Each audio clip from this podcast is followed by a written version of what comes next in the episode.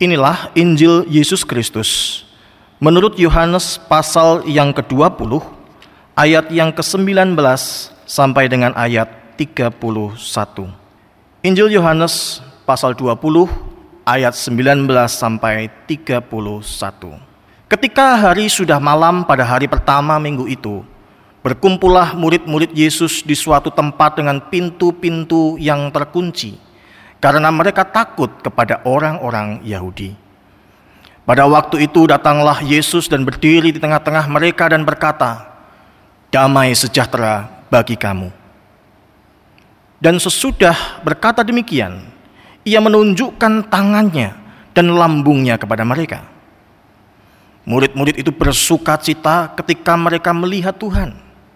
Maka kata Yesus sekali lagi, "Damai sejahtera bagi kamu." Sama seperti Bapa mengutus aku, demikian juga sekarang aku mengutus kamu. Dan sesudah berkata demikian, ia mengembusi mereka dan berkata, Terimalah roh kudus. Jikalau kamu mengampuni dosa orang, dosanya diampuni. Dan jikalau kamu mengatakan dosa orang tetap ada, dosanya tetap ada. Tetapi kepada Thomas, seorang dari kedua belas murid itu yang disebut Didimus, tidak ada bersama-sama mereka ketika Yesus datang ke situ. Maka kata murid-murid yang lain itu kepadanya, kami telah melihat Tuhan.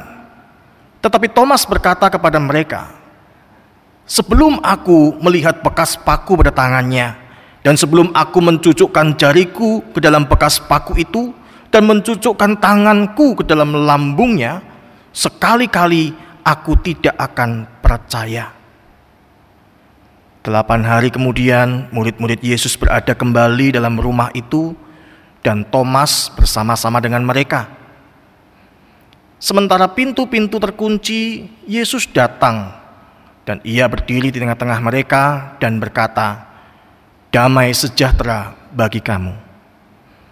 Kemudian ia berkata kepada Thomas, "Taruhlah jarimu di sini dan lihatlah tanganku. Ulurkanlah tanganmu dan cucukkan ke dalam lambungku, dan jangan engkau tidak percaya lagi, melainkan percayalah." Thomas menjawab dia, "Ya Tuhanku dan Allahku." Kata Yesus kepadanya, "Karena engkau telah melihat aku, maka engkau percaya." Berbahagialah mereka yang tidak melihat, namun percaya. Dan memang masih banyak tanda lain yang dibuat Yesus di depan mata murid-muridnya yang tidak tercatat dalam kitab ini. Tetapi semua yang tercantum di sini telah dicatat supaya kamu percaya bahwa Yesuslah Mesias, anak Allah, dan supaya kamu oleh imanmu memperoleh hidup dalam namanya. Amin. Demikianlah Injil Yesus Kristus. Berbahagialah setiap orang yang taat dan setia melakukan firman-Nya. Haleluya.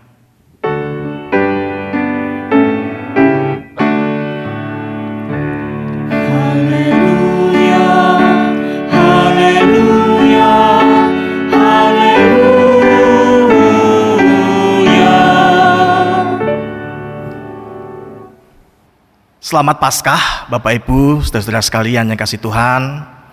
Kesempatan kali ini kita sungguh bersyukur karena tengah-tengah segala keterbatasan kita mungkin juga kita takut khawatir karena wabah ini belum berakhir.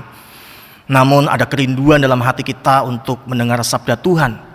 Terlebih lagi sabda Tuhan hari ini bertemakan duta damai sejahtera dan ini berbicara tentang damai ketika mungkin kita sempat kehilangan damai kita dalam kehidupan kita sehari-hari karena wabah ini. Saudara ketika bicara tentang damai sejahtera, saya teringat kisah tentang seorang pelukis. Ada seorang pelukis yang mendapatkan sebuah pesanan. Pesanan dari seorang pelanggan yang menginginkan sebuah lukisan bertemakan damai. Lalu pelukis ini ketika mendapatkan pesanan itu langsung terbersit dalam pikirannya untuk melukiskan sebuah bukit yang hijau. Bukit yang hijau penuh dengan rerumputan, dengan bunga-bunga yang indah. Dan setelah ia selesai dengan satu lukisan, dia lihat-lihat lagi, dia cermati, hatinya merasa kurang puas. Ia melihat keindahan, tetapi belum melihat kedamaian. Lalu ia melukiskan satu lukisan lagi. Ia menorehkan kuasnya melukiskan sebuah danau yang tenang. Danau yang begitu indah. Terlihat sekali ketenangannya karena penuh dengan ikan-ikan yang indah di sana.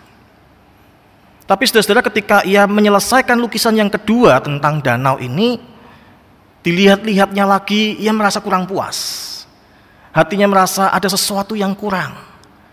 Danau itu cukup tenang, tetapi belum cukup menunjukkan damai. Dia mempergumulkan dengan sungguh-sungguh lukisan apa yang paling tepat ya untuk menggambarkan tentang damai. Tiba-tiba dia terinspirasi sesuatu, dia mulai melukiskan dengan sangat bersemangat. Nah, Beberapa hari kemudian, pelanggan yang meminta lukisan tentang damai ini datang ke rumah sang pelukis. Dia melewati lorong pintu rumah, melihat kanan kirinya ada dua lukisan yang membuat dia sangat tertarik. Lalu dia berkata kepada sang pelukis, "Pak, lukisan yang mana ini yang mau diberikan kepada saya?" Tadi di lorong pintu masuk saya lihat di sebelah kanan ada lukisan bukit yang indah. Itu baik sekali. Apakah lukisan yang itu? Ataukah lukisan yang di kiri saya? Saya melihat tadi ada lukisan danau yang tenang, danau yang menyejukkan hati. Apakah lukisan yang kedua? Ya. Lalu sang pelukis berkata, "Oh, bukan. Dua lukisan itu tidak mencerminkan damai," katanya. Dia berkata kepada pelanggannya, lukisan tentang bukit itu indah. Yang dicerminkan adalah keindahan. Lukisan tentang danau itu melukiskan tentang ketenangan hati, kesejukan, kenyamanan. Lukisan yang berbicara tentang damai. Lukisan yang ini dia tunjukkan sebuah lukisan yang besar.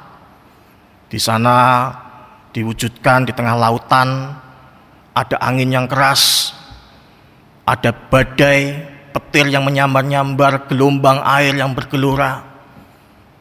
Sehingga sang pelanggan ini bertanya, loh Pak pelukis, nggak salah nih. Damainya di mana? Ini lukisan badai yang dahsyat, judulnya jelas, badai yang dahsyat. Lalu damainya itu di mana? Kok lukisan yang ini yang diserahkan kepada saya? Lalu sang pelukis berkata, perhatikan dengan baik di ujung lukisan itu saudara akan melihat di sana ada batu karang.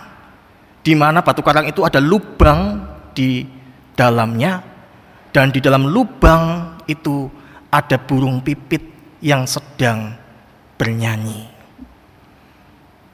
Lalu dia berkata, damai itu saudara bukan hidup tanpa masalah. Damai itu percaya bahwa ada batu karang yang kuat, batu karang yang teguh yang dapat melindungi kita dari semua ancaman dunia. Itulah damai yang sejati. Saudaraku yang dikasih Tuhan, lukisan ini mencerminkan gambaran kehidupan manusia. Itu tidak pernah ada yang namanya mulus lancar tanpa masalah. Kehidupan manusia selalu penuh dengan persoalan Demikian juga dihadapi oleh para murid. Para murid menghadapi persoalan yang besar dalam hidup mereka. Seketika mereka melihat Yesus mati dengan cara yang sangat mengerikan. Dengan cara yang tidak pernah mereka bayangkan. Kematiannya begitu mengerikan, tubuhnya semua terluka. Kepalanya sampai ujung kakinya. Bahkan pada akhirnya mereka tahu bagaimana Yesus mati ditusuk lambungnya, keluar darah dan air. Mereka merasa takut Kenapa? Karena Yesus dibunuh di kayu salib, mati di kayu salib, dituduh sebagai seorang pemberontak, saudara. Kalau pemberontak berarti anak buahnya juga pemberontak semua. Kalau Yesus mati dengan cara yang sedemikian mengerikan, sudah jaminan kalau mereka juga pasti akan diburu. Mereka pasti juga akan diperlakukan sebagai pemberontak. Pemberontak. Karena itu wajar bisa kita pahami kalau mereka ketakutan. Mereka kehilangan damai sejahtera. Dalam bacaan kita dikatakan bahwa mereka diburu oleh orang-orang Yahudi. Yang dimaksud di sini tentunya para pemuka agama Yahudi. Ya. Kenapa? Karena dikatakan mayat Yesus hilang. Para murid ini dikejar-kejar oleh orang-orang Yahudi juga pasukan Romawi. Mereka sangat ketakutan tapi juga selain takut kebingungan saudara. Bingungnya di mana? Lah wong kami tidak mencuri. Tapi mayat Yesus benar-benar hilang. Kami dituduh mencuri mayatnya, tapi bukan kami. Lalu siapa? Mayatnya di mana? Itu yang membuat mereka takut dan bingung. Belum lagi berita dari para perempuan mengatakan mayat Yesus benar-benar hilang.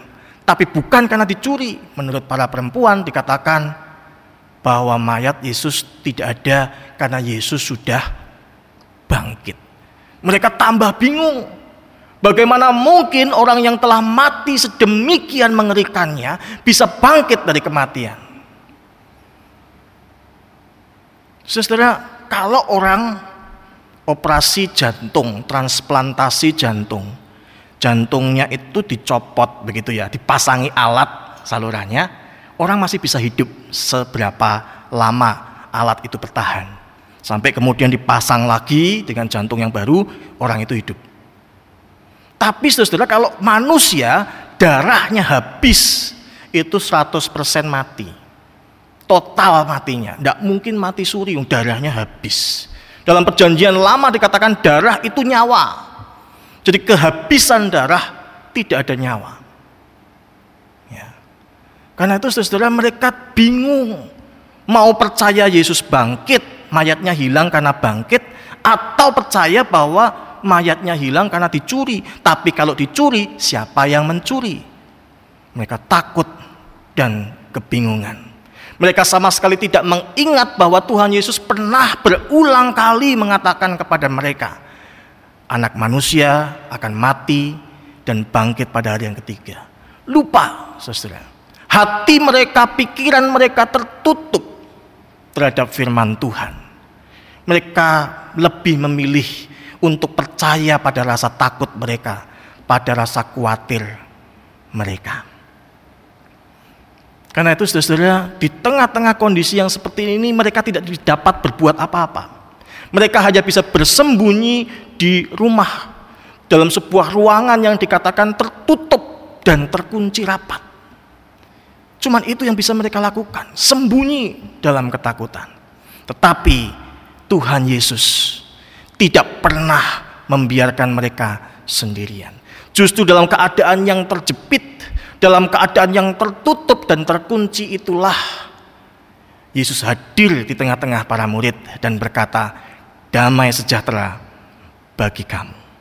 Tuhan Yesus ingin mengangkat mereka kembali dari keterpurukan keputusasaan pada sebuah pengharapan akan kehidupan.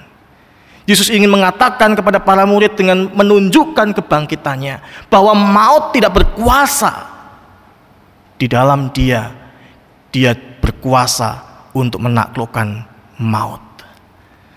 Tetapi itu pun tidak mudah Meskipun mereka sudah melihat Yesus, kalau kita membaca dalam Injil Lukas pasal 24 ayat 43 khususnya, kita menemukan bagaimana mereka tetap belum percaya, tetapi Yesus membuktikannya dengan makan di tengah-tengah mereka.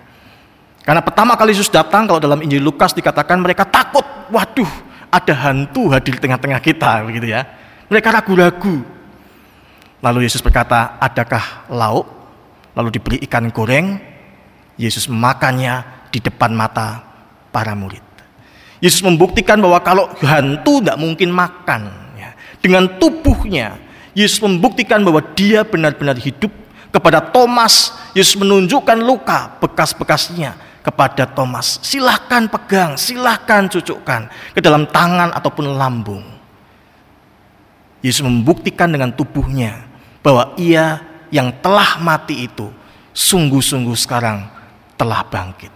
Tuhan Yesus ingin memulihkan hati mereka, para murid, memberi pengharapan yang baru dalam hati para murid.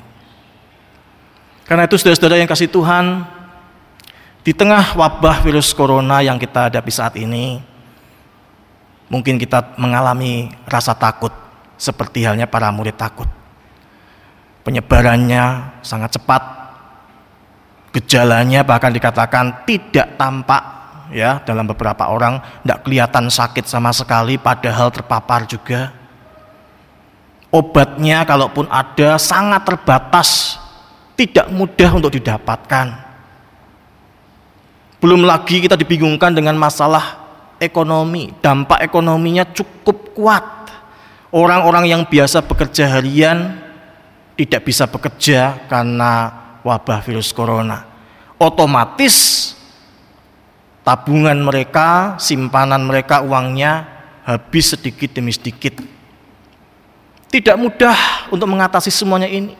Ada rasa takut, ada khawatir, ada kebingungan yang besar yang kita hadapi bersama-sama. Tetapi percayalah bahwa di tengah-tengah kebingungan dan ketakutan itu, Yesus sudah hadir untuk para murid. Artinya bahwa Tuhan Yesus pun sesungguhnya ingin hadir bagi saudara dan saya. Kebangkitan Kristus yang memberi pengharapan buat saudara dan saya. Ia hadir dalam ruang-ruang tertutup kita hati kita yang tertutup, ruang isolasi, tempat rumah kita menutup diri. Saudara-saudara, bila saat ini saya mau katakan kepada para dokter dan para perawat, mungkin saudara bekerja di tempat yang memprihatinkan, tertutup, tetapi Tuhan hadir di sana menyertai saudara. Tuhan hadir dalam pelayanan saudara dalam kasih yang saudara bagikan kepada mereka yang terpapar virus corona. Untuk para pasien yang terisolasi, mungkin saudara sendirian di sebuah ruangan, tetapi percayalah bahwa Tuhan mampu untuk menembus ruang-ruang tertutup itu, hadir dalam kehidupan saudara. Tuhan tidak memberikan pengharapan kepada saudara dan saya. Ia yang telah hadir untuk mengenyahkan rasa takut dan khawatir dan cemas kita. Hanya saja sering kali kita yang tidak peka pada kehadiran Tuhan. Karena itu hari ini kita diingatkan bahwa Tuhan Yesus hadir bagi para murid, bagi saudara dan saya. Ia hendak memberikan damai sejahteranya kepada kita. Tuhan tidak membiarkan kita tinggal dalam ketakutan dan kecemasan dan kebingungan. Ia selalu ada. Yang kita butuhkan hanyalah percaya bahwa Yesus yang telah bangkit berarti pada Yesus yang juga bangkit untuk saudara dan saya. Yesus yang juga telah bangkit untuk menolong dan menyelamatkan saudara dan saya. Dia menunjukkan kuasa maut tidak berkuasa juga terhadap kita yang percaya kepadanya. Kita pun akan dibangkitkan bersama-sama dengan dia yang telah bangkit. Yohanes 20 ayat 29 mengatakan, Tuhan Yesus berkata, karena engkau telah melihat aku, maka engkau percaya. Berbahagialah mereka yang tidak melihat, namun percaya. Saudaraku, firman Tuhan ini mengatakan kepada kita, janganlah kita membanding-bandingkan iman kita dengan para murid. Para murid itu melihat lalu percaya. Tapi Tuhan katakan berbahagialah mereka yang tidak melihat namun percaya, yaitu saudara dan saya. Kita mungkin tidak melihat wujud Tuhan Yesus di hadapan kita. Tetapi berbahagialah ketika kita percaya. Karena iman kita tidak diukur dari seberapa kita melihat mujizat. Dari seberapa kita melihat tubuh Tuhan. Tapi seberapa kita percaya pada Kristus yang telah bangkit Seberapa kita percaya bahwa Tuhan mampu menembus ruang-ruang tertutup dan menolong kita, menyelamatkan kita bahkan dari tempat yang paling gelap dan paling dalam sekalipun. Percaya itulah yang menjadi ukuran buat kita. Iman kita. Karena tujuan iman kita adalah keselamatan jiwa kita. Karena itu saudara-saudara, jika para rasul takut melihat, percaya. Mereka mendapatkan damai sejahtera ketika percaya akan Yesus yang sudah bangkit. Lalu mereka menjadi duta damai sejahtera Tuhan, memberitakan kebangkitan Kristus melalui kehidupan mereka, berkarya seperti yang Tuhan percayakan kepada mereka. Bagaimana dengan kita sebagai umat Tuhan? Sudahkah kita punya percaya seperti para murid? Meskipun mereka melihat, tetapi kita tidak melihat, namun kita percaya. Ketika kita sungguh percaya bahwa Kristus sudah bangkit, bahwa Yesus yang telah bangkit itu hendak menyelamatkan saudara dan saya. Ia memberikan damai sejahtera untuk saudara dan saya. Akankah kita juga menjadi duta damai sejahtera Tuhan? Memberitakannya dengan sikap hidup kita kepada sesama kita. Ingatlah bahwa kita percaya bukan karena melihat, tetapi karena percaya kita melihat. Sekali lagi, kita percaya bukan karena melihat, tetapi karena percaya kita melihat. Amin.